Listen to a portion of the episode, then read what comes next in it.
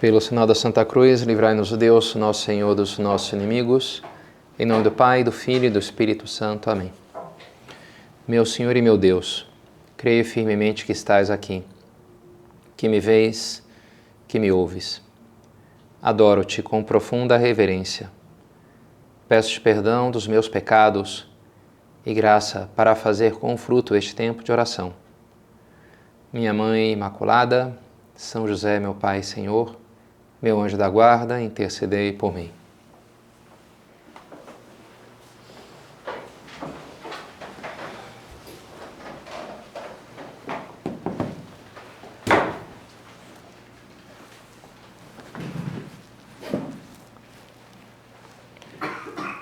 Eu te consagrei profeta entre as nações. livro do profeta Jeremias começa com ele narrando a sua vocação, a sua chamada, quando Deus entra na sua vida, e ao mesmo tempo a resistência dele, que é algo que ocorre com vários personagens do, do, do Antigo, sobretudo do Antigo Testamento, também do Novo. A princípio a pessoa fica assim, meio apavorada, meio. E ele diz, ele relata assim: Veio a minha palavra do Senhor, antes de formar-te no seio da tua mãe, eu já te conhecia, antes de saíres do ventre, eu te consagrei e te fiz profeta entre as nações. Eu te escolhi, né? Te escolhi para isso.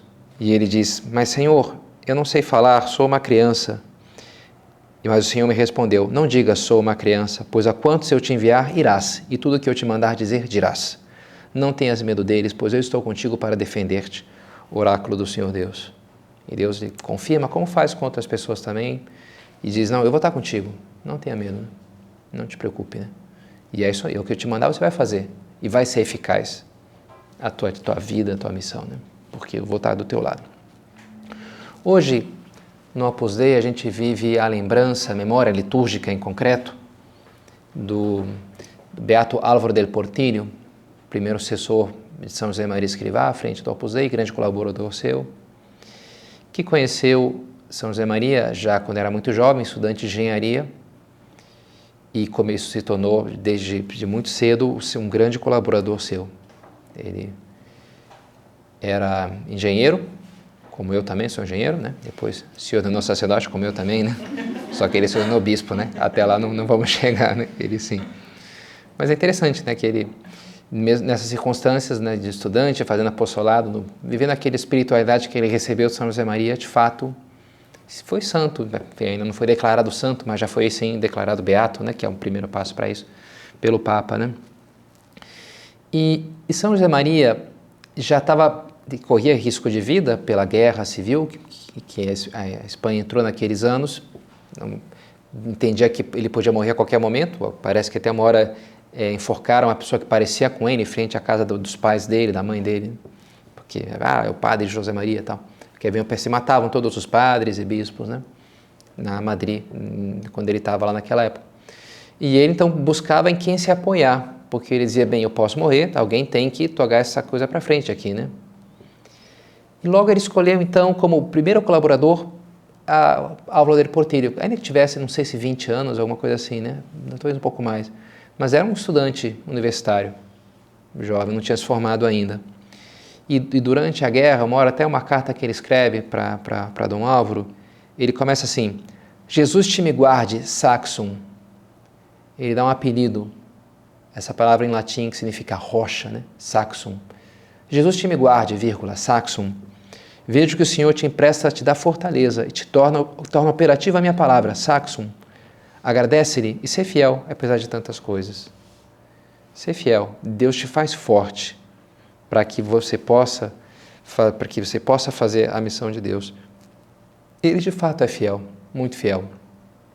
Até São José Maria colocou na, na em cima da, da entrada para a sala de trabalho em Roma de Dom Álvaro essa frase, né? Viri fidelis multum laudabitur. O varão fiel será muito louvado, porque via justamente nesse jovem, já desde muito jovem, essa vontade de corresponder que se fazia operativa e por isso tornava a graça de Deus operativa nele e essa graça lhe, lhe fazia forte, lhe fazia uma rocha, né? onde São José Maria se podia apoiar, como de fato fez. se apoiou desde cedo, desde muito jovem, se apoiou muito nele. E ele fez muitas coisas mesmo, né? Porque Deus o fez forte, porque Deus o fez um apoio seguro. O tema da nossa meditação de hoje é a maturidade. E esse exemplo de Dom Álvaro pode nos servir, né? uma pessoa já pela, pela sua juventude, mas se tornou maduro e por isso teve uma vida tão, tão eficaz. A maturidade é um conceito um pouco perigoso porque é um conceito bastante amplo. Praticamente qualquer virtude é maturidade e qualquer vício, qualquer pecado pode ser entendido como uma falta de maturidade, uma imaturidade. Né? E, enfim, a virtude é justamente isso, essa organização dos afetos, do nosso mundo, a nossa percepção, a nossa leitura do mundo, organiza de tal forma que aquilo vai se tornando cada vez mais racional, cada vez mais de acordo com os planos de Deus, cada vez mais voltado para o amor, né? E é algo que eu preciso conquistar. Algumas virtudes eu tenho mais facilidade, a gente já nasce uma pessoa ou mais calma, ou mais aguerrida, ou mais ah, combativa, ou menos, ou mais serena. Algumas coisas já são, já são dadas, mas outras é preciso conquistar com empenho, com esforço e, não há dúvida, com a graça de Deus também, né? correspondendo à graça dele. Né? Então, uma coisa é o temperamento, outra coisa é o caráter. Né? O temperamento é o jeitão que a gente já vem de fábrica, mas em cima daquilo é preciso colocar, sei lá, né? O, aqui está faltando o tapete, está faltando o rádio, e essas são as virtudes que para cada um de nós é preciso conquistar. Então, a pessoa atinge a maturidade quando ela conquista as diversas virtudes, especialmente as que lhe fazem mais falta. Mas então, como falar da maturidade? Eu pensei da gente ver essa, essa maturidade das virtudes em geral em três âmbitos: na cabeça, no coração e nos braços. Daria para resumir dessa maneira. Na cabeça, uma certa solidificação de ideias e valores. Uma pessoa, pessoa madura na cabeça é, é aquilo que São José Maria fala, né? uma pessoa de critério, que tem, que tem, tem o critério certo para as coisas, sabe? Né? Agir de forma prudente, encontra o caminho ali em cada circunstância concreta. Então, isso, a maturidade na cabeça, no, depois no coração, uma certa equanimidade nos afetos. Os afetos estão mais ou menos integrados, organizados, não é a pessoa entregue aos impulsos da emoção, como uma criança pequena. Né? Ah, estou afim, não estou afim. Matura, não, a pessoa madura ela tem né, os afetos mais ou menos organizados no seu lugar. E depois nas, nos braços, nas mãos. Fazer as coisas. Faz com que a pessoa seja responsável, né? Ela, essa rocha é sólida. Você pode se apoiar nela porque. Não, é um adulto, né? não é uma criança que isso aqui é, é geleia, Maria Mole, né? Você toca ali, o negócio se, não dá para apoiar, né? Não, é rocha, é saxon. Tem uma pessoa responsável, né? Então, é uma pessoa madura nas suas ações, ela responde, ela faz o que tem que fazer. Então, esses três âmbitos.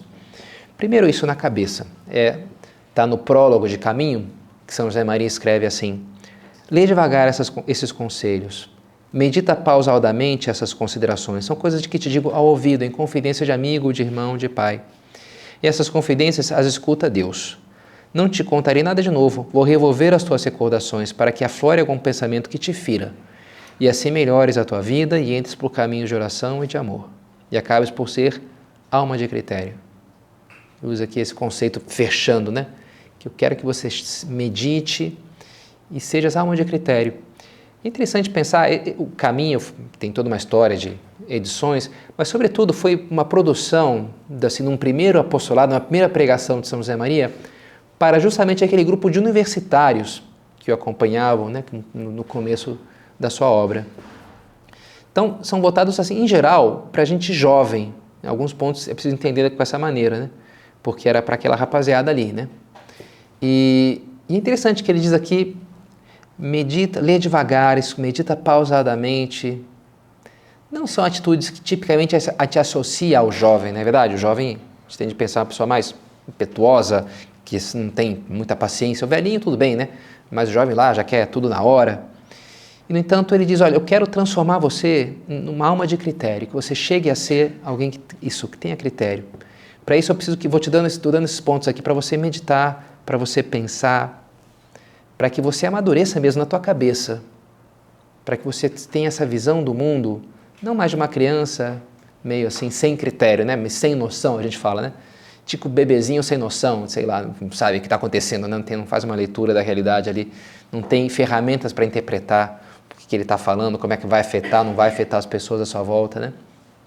Você seja uma pessoa madura na cabeça, com alma de critério, que você tenha rumo na tua vida, na, nas suas ideias. Interessante essa quase autobiografia do C.S. Lewis que, que escutei recentemente. interessante, ele estudou em geral em colégios ruins, alguns bastante ruins, com coisas bem feias que aconteciam lá. Mas não faltaram na casa dele nunca livros. Os pais, a mãe morreu cedo e o pai tinha mil problemas, mas ele gostava muito da leitura. Então ele desde pequeno ganhou gosto pela leitura e saiu devorando tanto coisas mais de, de, literatura que ele adorava quanto mais de pensamento propriamente, mesmo de filosofia. Chegou na universidade já tendo lido muita coisa. Bento XVI também, e na infância era um rapaz introvertido, um pouco tímido, mas tinha sim uma, uma vida intelectual, uma sede intelectual muito intensa, uma sensibilidade também artística pela música, um desejo de viver. Não era assim também uma pessoa assim tão parada, pelo contrário, né? Não eram nem ele nem Lewis pessoas conformistas, mas pessoas que tinham essa sede, essa abertura. Na sua adolescência, o livro preferido do Ratzinger foi um livro chamado O Lobo da Steppe, Hermann Hesse, que foi um livro assim, quase que uma bíblia do, do movimento hippie. Era um jovem, nada a ver, né? Ratzinger, movimento hippie. E era um jovem conformista, assim, né? E ele o livro que mais gostou na adolescência. Ele tinha um desejo de mudança, de fato, a gente vê quando ele começa a sua vida mais pública, ele, ele causa uma... O Conselho Vaticano II, ele é o, o, um perito do cardeal Frinks, que acaba sendo praticamente o cardeal mais importante do concílio. E eles quebram o pau geral lá no, no Vaticano. Tem uma série de regras lá que a Cúria colocou. Eles não querem, eu vou passar por cima dessas regras aqui, ainda que são alemães, né? Geral a regra. Mas eles fazem uma certa revoluçãozinha e eles tomam o concílio. O concílio estava meio tudo engessado lá, os bispos italianos, sobretudo, queriam só manter as coisas como estavam e fizeram ali um esquema, não, já está tudo aprovado, é só vocês chegarem e assinarem aqui. E os bispos ficaram mais, sentiram com as mãos amarradas, né? Pô, não, não é isso que a gente quer, né? A gente que faz o concílio, não é os funcionários da cúria, né? E eles, então, e ele, é um, a princípio é tido como um grande revolucionário, né? Ratzinger, ele é. E é assim mesmo, né? Mas é claro, também é, né, uma vez até, mas era um homem que tinha muita, muita reflexão interior, não era uma frivolidade ali, ah, vamos fazer, estou afim, né, vamos mudar essa cadeira de lugar para ver o que acontece. Não, não é assim.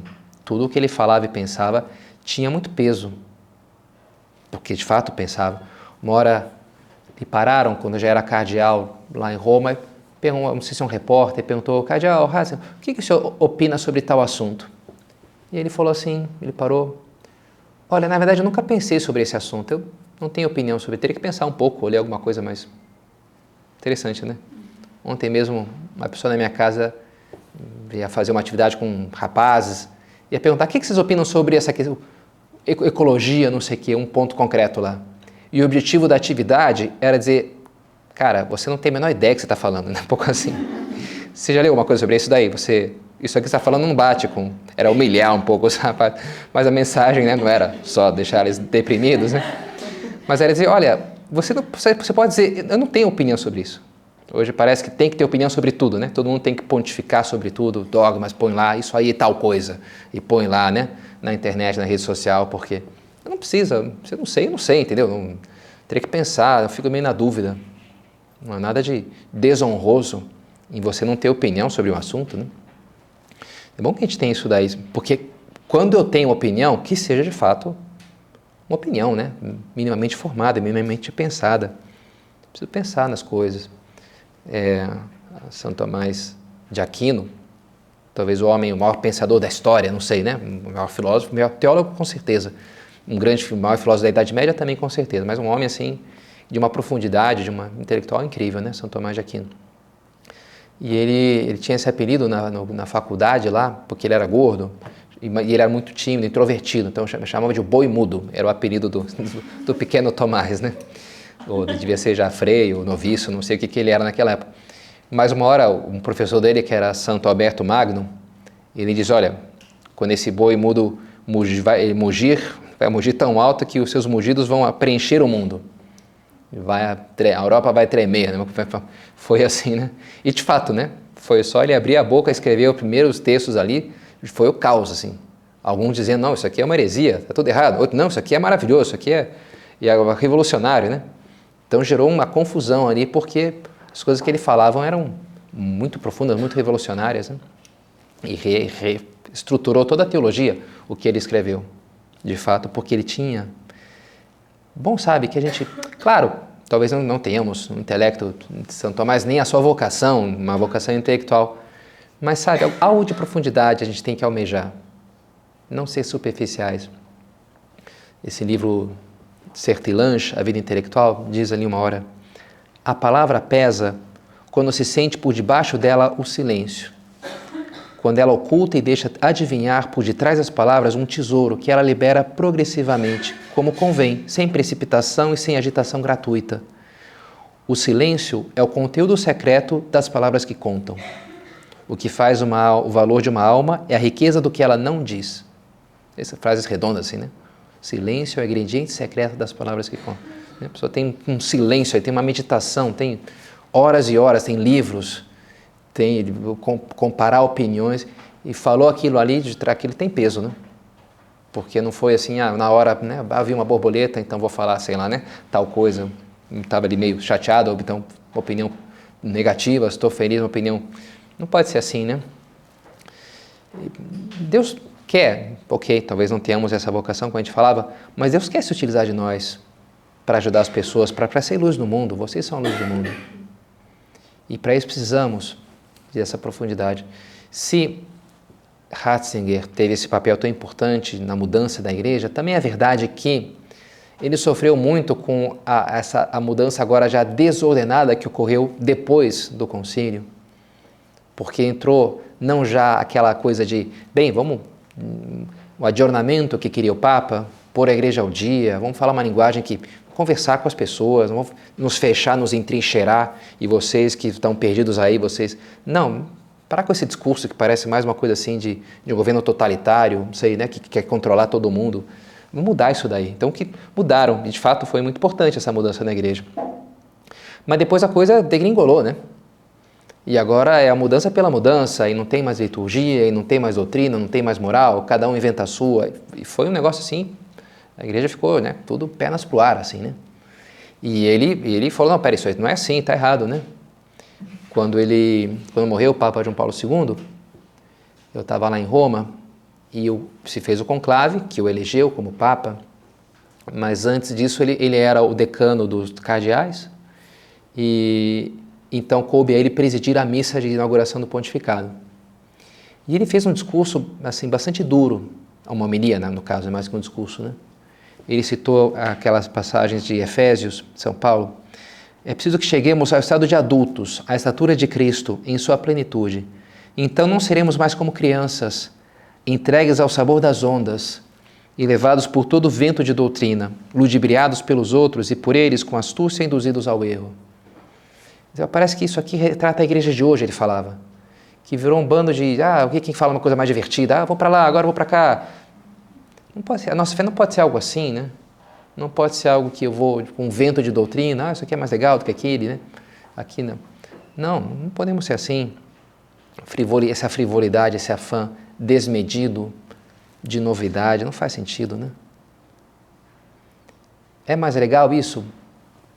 Diz aquela música, né? Eu prefiro ser uma metamorfose ambulante do que ter aquela velha opinião formada sobre tudo. É, tem um certo encanto, digamos assim, né? O, o, louquinho, né? O maluco beleza, né? Porque é imprevisível, né? A coisa assim muito organizada demais, muito previsível. A gente não gosta de uma história que eu já sei que vai acontecer, né? Ninguém gosta, né? Ah, aquela coisa chata de sempre, né? É, é, a vida precisa ter um toque de, de loucura, sei lá, de novidade ou de, né, de, de inesperado, de caos, é preciso, né? Mas também não pode ser o caos completo, né? É preciso que haja algo de ordem também, é preciso que haja um sentido também. Se ela é chata a história que eu já sei tudo que vai acontecer, também é chata a história em que não tem pé nem cabeça, né? E acabou, mas peraí, o que, que, que, tem a ver então no começo? Qual o sentido disso, né? Eu não assisti, mas o pessoal fala do o, o final do Friends. No Friends não, é, é, Lost, essa série, né? Que todo mundo ficou, o quê? Vai terminar assim? Eu, minha mãe acho que assistiu. Mas, pô, mas não fechou nada, né? Foi abrindo um monte de janela e depois não fecha nada. Grande revolta, né? O pessoal quebra pau pelo mundo porque é o último capítulo. A gente não gosta quando as coisas não fecham também, quando é uma coisa meio sem sentido. Hum. É preciso que haja uma unidade ali. Quando a, a, o corpo precisa crescer, mas às vezes umas partes do corpo humano começam, mudam, têm o seu DNA transformado e começam a se multiplicar de forma desordenada. É o câncer, né? Chama isso de câncer. Então aquilo está crescendo, poderia ser tido como sintoma de vitalidade, mas na verdade não, né? Porque aquilo acaba matando o organismo se se, se descontrola, se não se, se não se atenha para arranca aquilo do nosso organismo. Né? É, sim, é bom experimentar coisas novas, explorar ideias novas, mas ao mesmo tempo com rumo, sem perder o rumo. Santo Agostinho, uma expressão bonita que ele usa, amor meus, pondos meus. Meu amor é o meu peso, pondos meus. Amor meus, pondos meus. A pessoa ponderada é aquela que pondera, que pesa as coisas antes de falar, antes de se posicionar. Pensa, né? Bom que a gente tenha assim também. É a primeira leitura da missa de domingo agora, que ela cito bastante essa passagem, esse versículo de São Pedro. Estais sempre dispostos a dar a razão da vossa esperança a todo aquele que a pedir.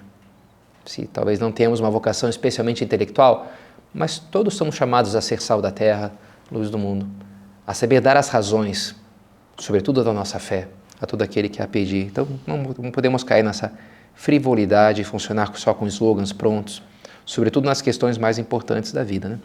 Então, bom que a gente tenha esse espírito e busque de fato é, esse fundamento para as coisas. Então, maturidade na cabeça, nas ideias. Agora, também precisamos de maturidade nos afetos no coração. E para falar disso, a gente pode servir de uma outro, outra carta de São Paulo, agora aos Coríntios, em que ele repreende agora os Coríntios. Né? Irmãos, não vos pude falar como pessoas espirituais, tive de falar como pessoas carnais, como crianças na vida em Cristo. Não pude falar como se fossem já adultos na vida espiritual, mas como quem está começando ali, uma criancinha que você tem que dizer, olha aí, você pega, né? Uma vez eu vi uma, um videozinho, diferentes perfis de, de padres pregando homilia e um era o padre Jardim da Infância, né? Então, na Arca de Noé tinha o boizinho e a vaquinha, tinha, tinha a girafa, eu já tinha, né? Às vezes é uma coisa assim meio, cara, eu não, não tenho cinco anos de idade, né? Então, São Paulo diz que eu tive que falar um pouco para aquelas crianças, um pouco como se fossem, fossem crianças, né? Ó, um mais um dá, né? Um pouco... Peraí, não é assim, né? Mas vocês eram como crianças, ele falou, né? Escreveu para os Coríntios.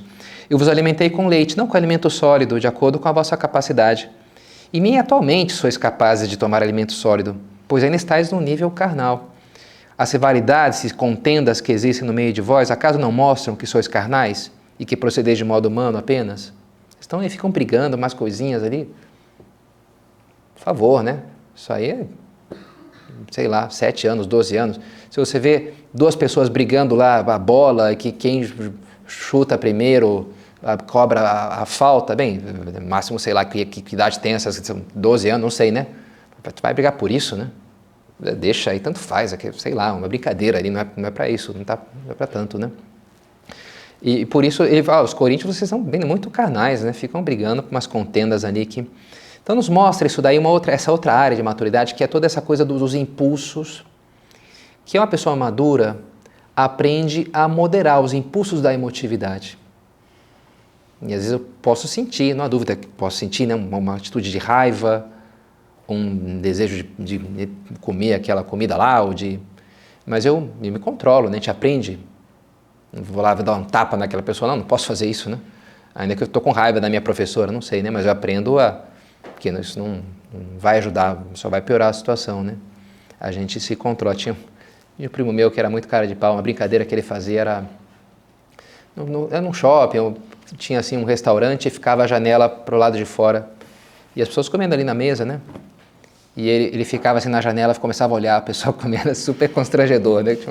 Eu nunca faria isso, mas ele tinha bastante cara de pau. Então ele ficava olhando para o prato da comida ali, a pessoa, né?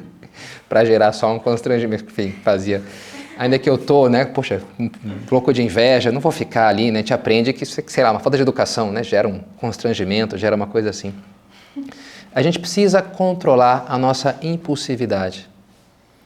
Essa semana escutei mais uma vez, ouvi falar daquela é, experiência do marshmallow, que é bem famosa, as crianças que se deu para cada uma é, um marshmallow e falou, olha, se você esperar tem, até meia hora, eu voltar aqui, se não tiver comido, eu vou te dar outro marshmallow, você vai ganhar dois. Se comer, comeu, beleza. Acaba aí a brincadeira. Né? E apenas menos de um terço das crianças consegue resistir à tentação daquele marshmallow. E, talvez quando todas recebam, elas dizem, não, claro que eu vou esperar, melhor dois do que um, né? Só que a coisa não é tão clara assim, né? Porque a convivência ali sozinho com o marshmallow acaba fazendo com que é a coisa, haja uma união entre os dois e aí some aquele marshmallow e a coisa não vai para frente, né? E toda a experiência era acompanhar essas crianças anos depois, como elas acabam é, muito, tão muito pior na vida, né? Aquelas pessoas que não tinham esse autodomínio, essa capacidade de, controle, né? Enfim, a gente vai ter isso melhor ou pior quando somos pequenos, mas temos que lutar para desenvolver isso, para ser senhores de nós mesmos, não ser tão reativos, apenas reajo aos estímulos, sejam negativos ou positivos, quando me sinto agredido, quando me sinto estimulado. Então a pessoa sabe que coisa pôr ali no, no videozinho, na rede social, porque aqui vai atrair, né? Eu sei que né, o instinto vai fazer com que essa pessoa queira ver o meu vídeo e está me manipulando claramente, né? Eu não posso ser assim, manipulável, senão é uma pessoa madura, que só apertar um botãozinho você já sabe que ela vai fazer tal coisa, né?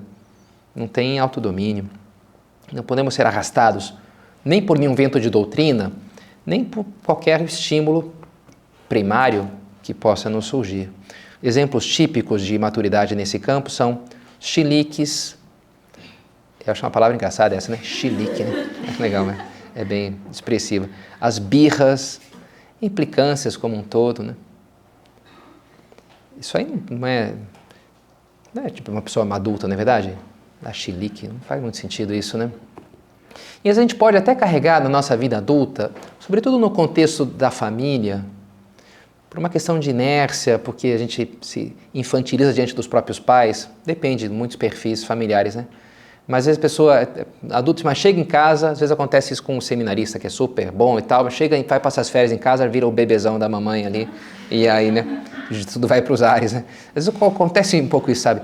Com as pessoas é super legal, mas com a minha irmã, a gente, né, gato e rato, a gente está sempre se, se pegando ali pelos cantos, né? Olha, chega uma hora que a gente tem que questionar essas coisas. É, a, a, a, nossa personalidade é um pouco inercial. Ah, sei lá, eu sou assim porque sempre fui assim, porque a pessoa espera que eu haja dessa maneira.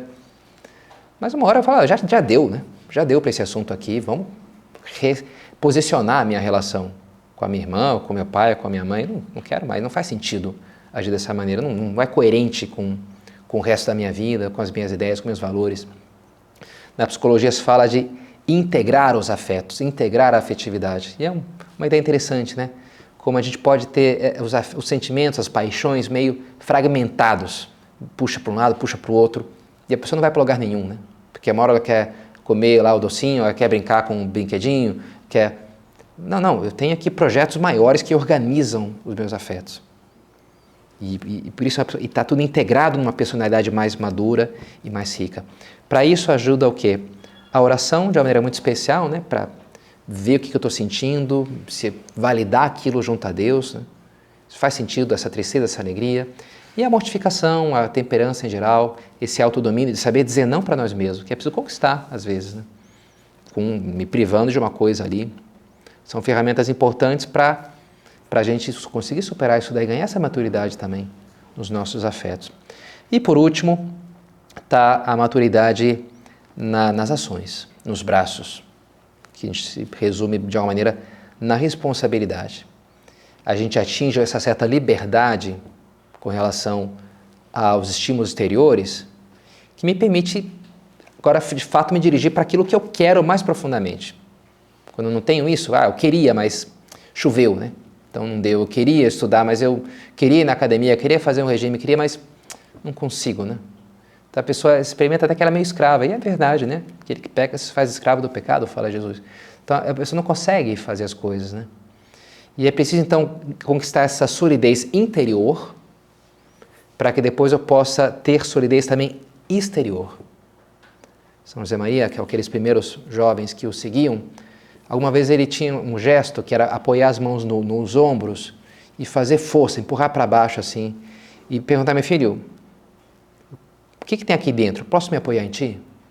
Como que diz aqui, é, é Maria Mole, né? É doce de leite, é uma manteiga, ou é pedra, ou é algo sólido, né? Saxon. Posso me apoiar em ti?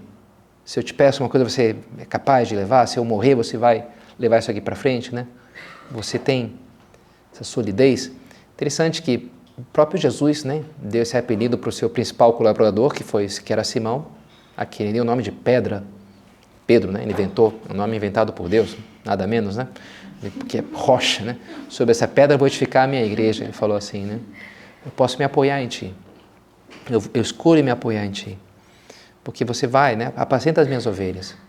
É a diferença do, do bom pastor e o mercenário. O mercenário foge diante do lobo. Quando as coisas apertam, ele foge. O bom pastor fica, luta. É o que a gente tem que fazer. Ainda que, ainda que me doa. Mas o amor me leva a isso. O João Paulo II uma vez falava: enquanto a adolescência só deseja receber, a juventude deseja dar.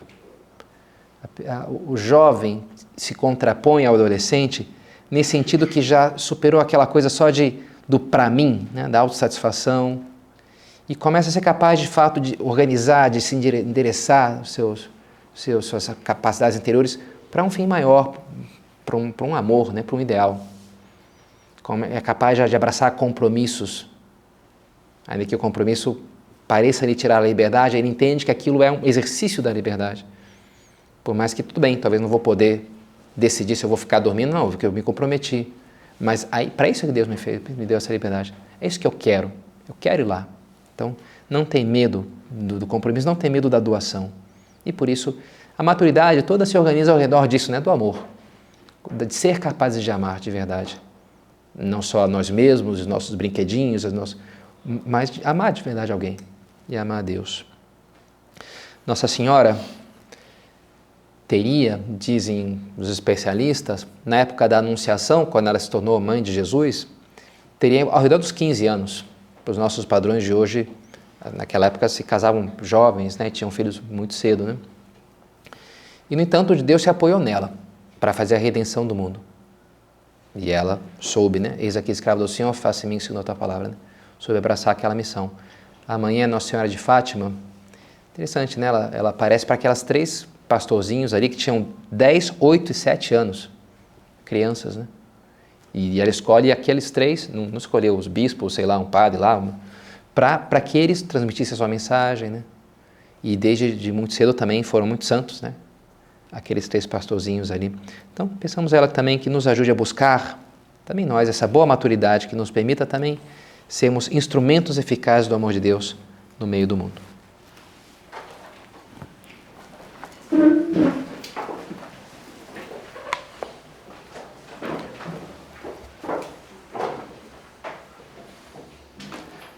Dou-te graças, meu Deus, pelos bons propósitos, afetos e inspirações que me comunicaste nessa meditação.